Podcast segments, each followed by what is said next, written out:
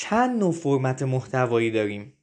بهتر کدوم فرمت رو استفاده کنیم؟ اصلا هر کدوم از این فرمت های محتوایی کجاها کاربرد دارن؟ سلام من علیرضا ابراهیمیان هستم از دیجیتالینگ و توی این اپیزود می‌خوام راجع به انواع فرمت های محتوایی باهاتون صحبت بکنم. امیدوارم که با من همراه باشید. این رو هم بگم و بعد بریم سراغ انواع فرمت های محتوا که سایت دیجیتالینگ راه اندازی شده. توی گوگل می‌تونید سرچ کنید دیجیتالینگ و تمام محتواهایی که تا به الان دنبال می‌کردین و چه به صورت صوتی چه به صورت متنی و در کنار تصویر توی سایت دنبال بکنید خیلی ممنون. بریم سراغ اصل مطلب. خب همونطور که احتمالا می‌دونین ما چهار نوع فرمت اصلی محتوایی داریم. متن، تصویر، صدا و ویدیو. حالا تو دل هر کدوم از این فرمت ها چند تا زیرشاخه وجود داره که من می‌خوام بیشتر راجع به اون زیرشاخه ها باهاتون صحبت بکنم.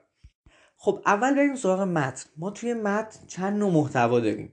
مقاله کپشن خبر کتاب الکترونیکی متنای copywriting و microcopy ا.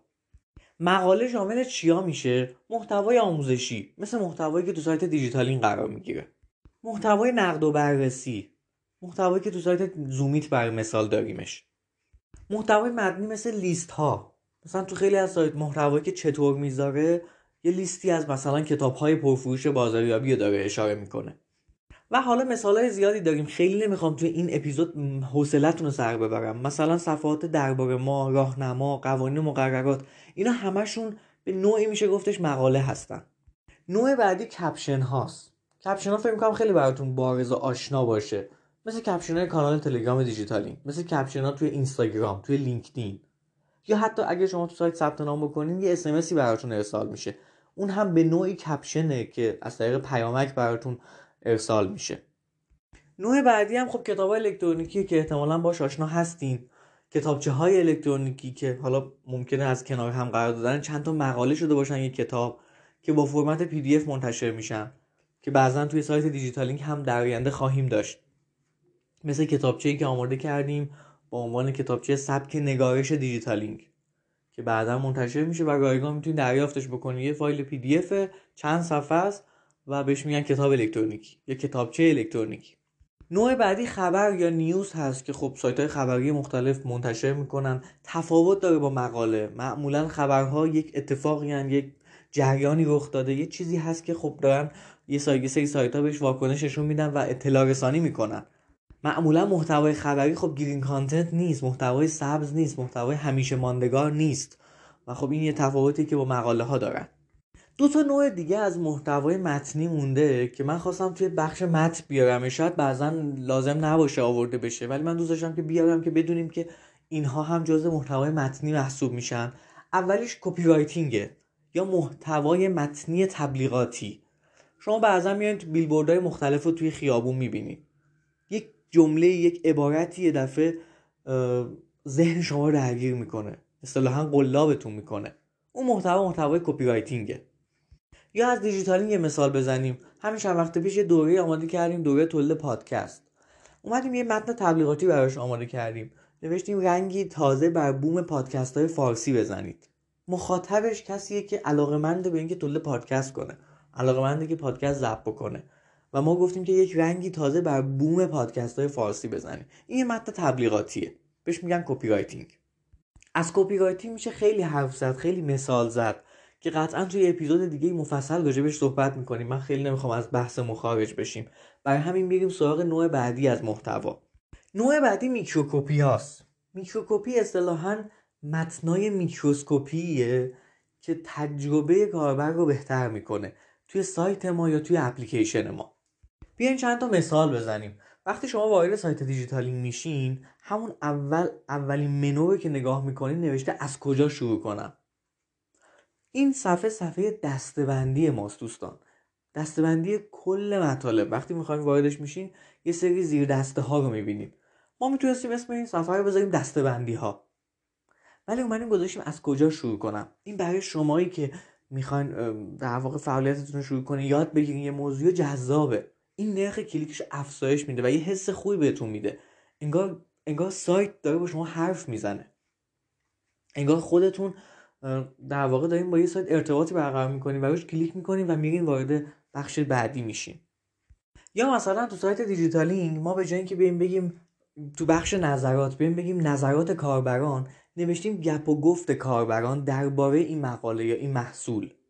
بعد وقتی شما می‌خواید نظرتون ارسال کنین ما به جای اینکه دکمه رو بذاریم ارسال نظر نوشیم نظرم را بفرست. یا یه جای دیگه تو صفحه نظرات همراهان از شما خواستیم که نظرتون رو بگین به عنوان کسی که همراه دیجیتالینگه.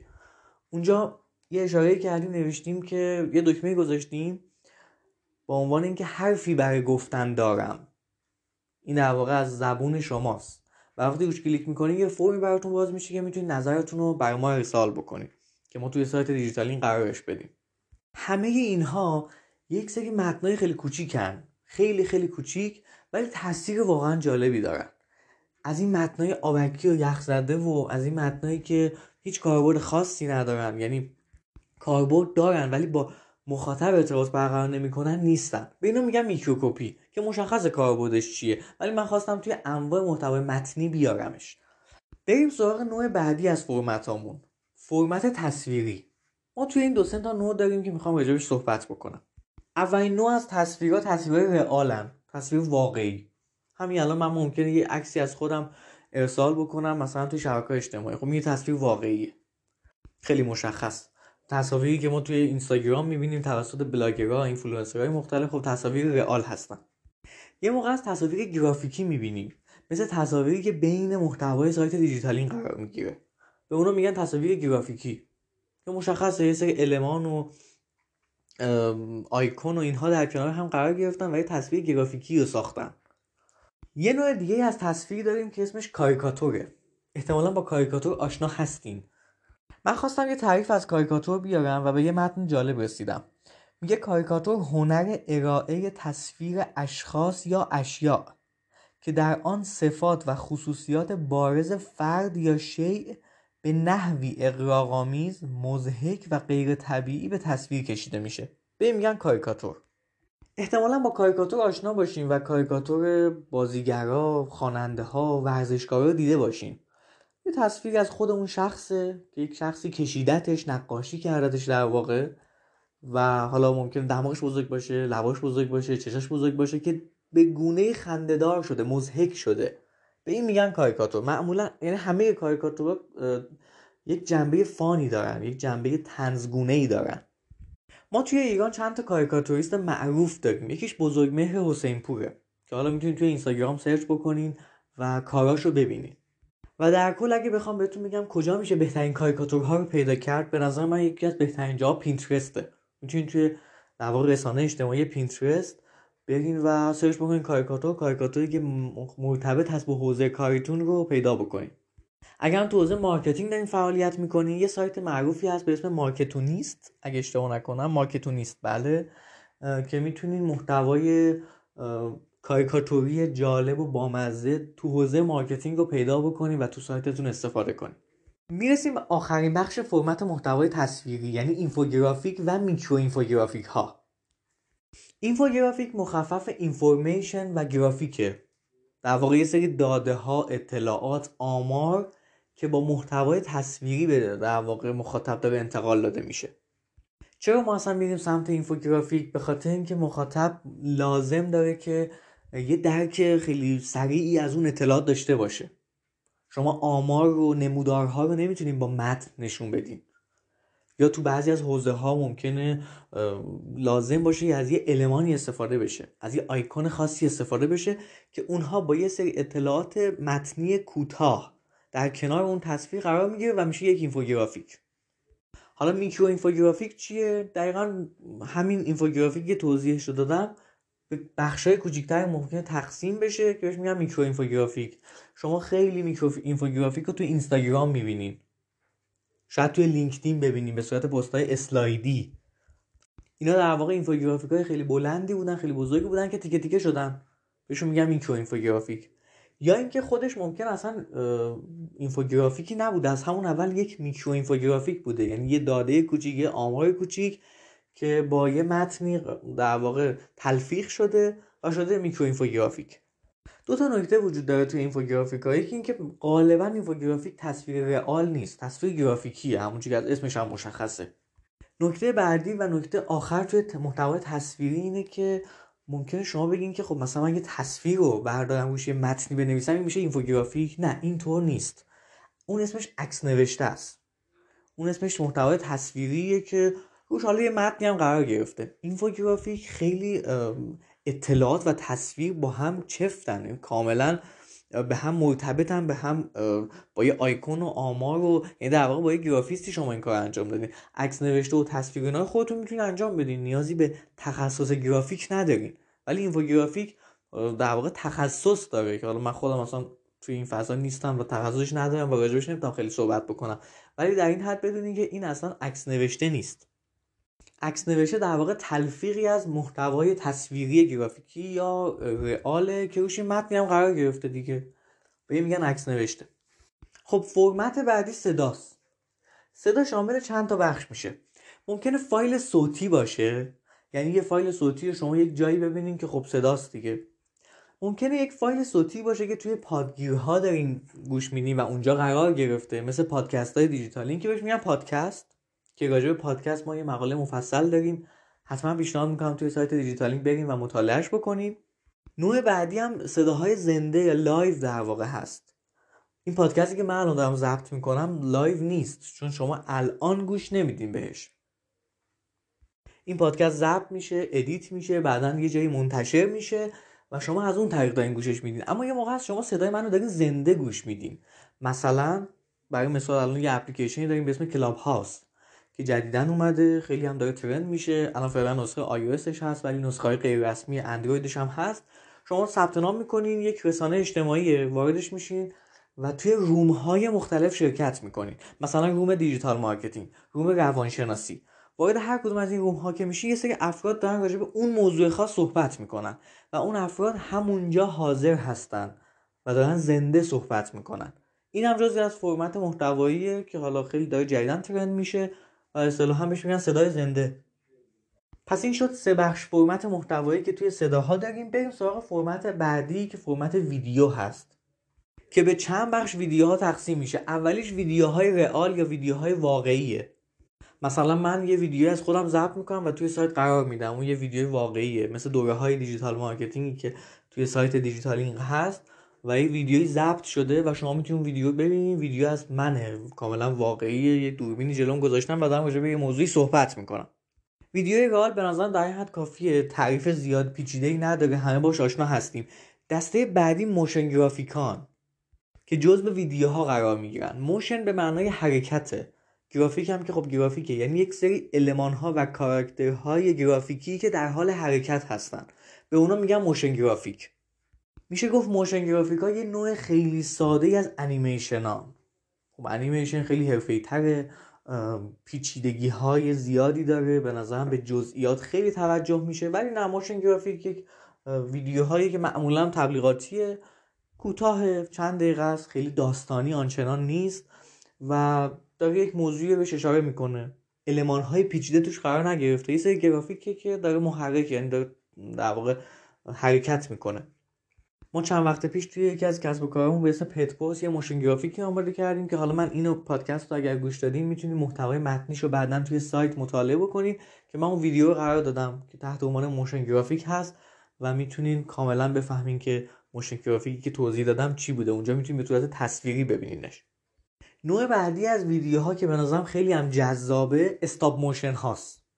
stop motion دوباره یکی از بخشای انیمیشنه اما یه تفاوتهایی داره و خیلی هم جالبه. به این صورت که ممکنه از یک سری کاراکتر یک سری عروسک یک سری المان واقعی فیلم برداری یا عکس برداری بشه. و این فیلم, بر... فیلم ها و عکس ها در کنار هم قرار بگیرن با یه سرعت خیلی خاصی. فریم های خیلی خاصی در کنار هم قرار بگیرن و اون تبدیل بشه به یک ویدیو. یه مثال خیلی ساده می‌زنم که استاپ موشن براتون جا بیفته. فرض کنید که من می‌خوام یک جعبه رو باز کنم. خب اینو می‌تونم ازش یه فیلم بگیرم یه جعبه باز بشه. خب میشه فیلم رئال. حالا دارم می‌خوام استاپ موشنش کنم. میام اون جعبه رو یه عکس ازش می‌گیرم توی نقطه یک. میذارمش یکم جلوتر 20 سانت جلوتر تو نقطه دو یه عکس دیگه می‌گیرم. 20 سانت جلوتر تو نقطه سه یه عکس دیگه می‌گیرم. 20 سان جلوتر تو نقطه چهار یه عکس دیگه می‌گیرم و در نهایت مثلا اون جبه رو باز می‌کنم. این میشه 5 تا نقطه و 5 تا عکس. حالا این 5 تا عکس من در کنار هم قرار میدم. اگه بتونین تصویر سازی کنین توی ذهنتون چند تا عکس کنار هم قرار می‌گیرن رو بهش میگن stop motion حالا ممکنه صرفا عکس نباشه ممکن من همینو فیلم بگیرم و باز دوباره در کنار هم قرار بدم و این فیلم ها و فریم هایی که دور کنار هم قرار می‌گیره بشه یه stop motion اینو در نظر داشته باشین که من اینجا دارم فیلم برداری می‌کنم عکس برداری می‌کنم ربطی به motion graphic نداره. تفاوت خیلی فاحشی وجود داره بین motion graphic و stop motion اگر بخوام یکی از بهترین افرادی که توی ایران دارن stop motion درست می‌کنن آقای عقیل حسینیان که بنظرم خیلی کارشون خوبه. page اینستاگرامشون رو من توی محتوای متنی که توی سایت هست قرار میدم که بتونید اینجا کاراشون رو ببینید. حتی یکی از کاراشون به مثال می‌ذاریم که کاملا با stop motion آشنا بشین. خب اینم از stop motion بریم سراغ نوع آخر از محتوای ویدیویی که محتوای ویدیویی زنده محسوب میشه. مثل live های اینستاگرامی. توی live های اینستاگرامی احتمالا شرکت کردین دیدین افراد با هم مصاحبه می‌کنن. من خودم چند بار تجربه live اینستاگرامی داشتم و داریم زنده به صورت ویدیویی صحبت می‌کنیم. شبیه همون live صداست ولی خب اینجا دیگه هم صدا هست هم تصویر. یا نوع خیلی بارز محتوای ویدیویی زنده وبینار هاست. توی وبینار شما می‌تونین شرکت بکنین با مدرس همونجا در لحظه در ارتباط باشین کامنت بذارین پیامتون رو بپرسین و مدرس هم همونجا پاسخ بده بهتون. همه چیز زنده است و توی فضای آنلاین داره شکل می‌گیره. یا باز دوباره تو محتوای ویدیوی زنده ما همایش ها رو داریم. یک یا چند فرد راجع یه موضوع خاص دارن همایش برگزار می‌کنن و شما زنده دارین و همایش رو می‌بینین. همونجا می‌تونین پیامتون رو بفرستین. توییت کنین و اونا حالا پاسخ بدن بهش در لحظه. همه چیز داره به صورت live صورت می‌گیره. مثل همایش های DM Talk. البته همایش ها معمولا توی فضای فیزیکی بود ولی خب به خاطر کرونا همایش ها live شده. DM Talk هفت یه نمونه از در واقع همایش های زنده است. خب ما چهار نوع فرمت اصلی متن صدا تصویر و ویدیو رو گفتیم. می‌رسیم به آخرین نوع فرمت محتوایی یعنی محتوای تعاملی. محتوای تعاملی آخرین بخش نوع محتواست. محتوایی که شما در لحظه دارین ارتباط برقرار می‌کنین و یه تعاملی دارین با اون سایت یا اون اپلیکیشن مثل quiz ها برای مثال ما چند تا quiz توی کانال تلگرام دیجیتالینگ گذاشتیم. شما به یه سوالی پاسخ میدین و همونجا بهتون گفته میشه که کدوم سوال کدوم گزینه درست بوده کدوم گزینه غلط و شما چه در واقع گزینه‌ای زدین. یا ما قصد داریم در آینده تو سایت دیجیتالینگ هم quiz بذاریم. که اونجا هم دوباره به همین شکله.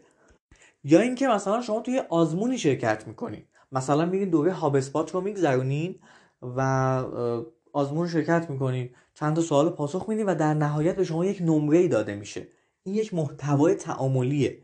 شما به یه سری سوال پاسخ دادین در لحظه به شما یه در واقع جوابی داده شده یه نمره داده شده و شما یک تعاملی دارین یه اینتراکتیوی در واقع برقرار شده با شما با صاحب سایت.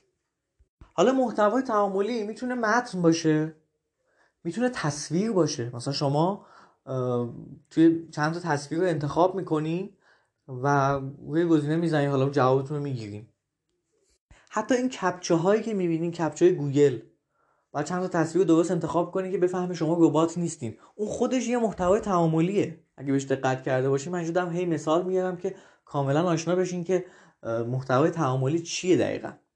این محتوای تعاملی فقط متن و تصویر نیست می‌تونه ویدیو باشه می‌تونه صدا باشه. همه اینها می‌تونه تو محتوای تعاملی قرار بگیره. از محتوای تعاملی هم که بگذریم می‌رسیم به تلفیقی از اینها. یعنی همه مواردی که صحبت کردیم می‌تونه با هم تلفیق بشه. شما الان وارد سایت دیجیتالینگ میشین هر مقاله‌ای که باز کنین یه محتوای صوتی یا پادکست وجود داره. در کنارش مقاله یک محتوای متنی وجود داره. در کنارش یه تصاویر گرافیکی وجود داره. و همونجور که چند دقیقه قبل اشاره کردم قرار کویز هم اضافه بشه. اینا میشه بهش گفت محتوای تلفیقی. حالا به نظر شما کدوم یک از محتواها رو باید استفاده کنیم؟ از نظر من در اکثر اوقات محتوای تلفیقیه که جواب میده. شما نمی‌تونین یه ویدیو به همینجوری بردارین بذارین تو کانال تلگرامتون. باید یه caption ی داشته باشه. نمی‌تونین یه ویدیو یه دونه عکس بذارین تو اینستاگرام. باید یه caption ی داشته باشه. این میشه محتوای تلفیقی. یا اینکه من نمی‌تونم فقط یک متنی رو بذارم توی محتوای سایتم. این محتوا برای آدما جذاب نیست. من تصویر انتخاب می‌کنم صدا رو انتخاب می‌کنم می‌خوام quiz اضافه کنم برای اینکه بخوام تلفیقی از محتوا داشته باشم تا مخاطب بیشتر درگیر بکنم. پس نتیجه میگیم که تلفیقی از محتوا لازم هستش که استفاده بشه. البته من راجع به copywriting و microcopy صحبت کردم که این دو نوع از محتوا در واقع جای خودش رو داره. microcopy ها خب باید جای خاصی قرار بگیره. شما نمی‌تونید microcopy رو بردارین تو شبکه اجتماعی بذارین اصلا شما صاحب اون شبکه اجتماعی نیستین. microcopy ها تو جایی که صاحب شمایی مثل صاحب سایت صاحب اپلیکیشن باید در جای مناسبی قرار بگیره. copywriting هم که یک متن تبلیغاتیه. اونم باز جای خاصی داره. ولی بقیه محتوایی که صحبت کردیم هر کدومش باید با هم تلفیق بشن. حتی وبیناری که با هم صحبت کردیم محتوای زنده که وقتی می‌بینیم یه کپشنی داره ممکنه اسلاید داشته باشه تصویر داره. همه اینها با هم تلفیق شده تا کاربری که در واقع مصرف کننده اون محتواست تجربه بهتری داشته باشه. و در نهایت قرار بود به یه سوال خیلی مهمی پاسخ بدیم. کدوم یک از این محتوا رو اصلا استفاده کنیم؟ حالا بگیم تلفیقی درسته. من کجا باید این محتواها رو استفاده کنم؟ من کی باید مثلا ویدیو رو هم استفاده کنم؟ کی باید برای اینفوگرافیک هزینه کنم؟ دوستان این واقعا سوالی که خیلی پرسیده میشه. از منم خیلی پرسیدن. اما نمیشه پاسخ دقیقی بهش داد. این برمیگرده به استراتژی شما. برمیگرده به اینکه شما چه هدف گذاری کردید این میشه توی اون مسیر بازاریابی محتوایی شما باید بخشهای مختلف رو چک کنین و بر اساس اون محتوا تولید بکنین. بر اساس هدفی که شما گذاشتین. بر اساس استراتژی که تعیین کردین. اون تقویم محتوایی که حالا مدون کردین و برنامه ریزی کردین شما تولید محتوا رو صورت میدین. اینجا یه چیزی میمونه. اونم مخاطب شناسیه اونم پرسونایی که شما در آوردین. ممکنه مخاطب شما اصلا محتوای متنی خیلی براش جذاب نباشه. من اونو خیلی کم استفاده می‌کنم. میبرمش روی ویدیو. ممکن اصلا مخاطب لازم باشه که توی وبینارها و ویدیو در واقع live ها شرکت بکنه. میبرمش سمت محتوای صوتی زنده یا تصویری زنده. ممکنه اون پیامی که من می‌خوام انتقال بدم با یه motion graphic بتونه کاملا انتقال داده بشه. لازم نیست یک مقاله خیلی طولانی بنویسم. ممکنه من تو صفحات محصولم لازم باشه از اون محصول به که بیام مثلا هزار کلمه بنویسم ویدیو به کار ببرم. یک توضیح کوتاه متنی هم میدم ولی ویدیو خیلی می‌تونه جذابش بکنه. این دیگه برمیگرده به اون مسیری که ما توی content marketing مون تدوین کردیم و داریم اجراش می‌کنیم.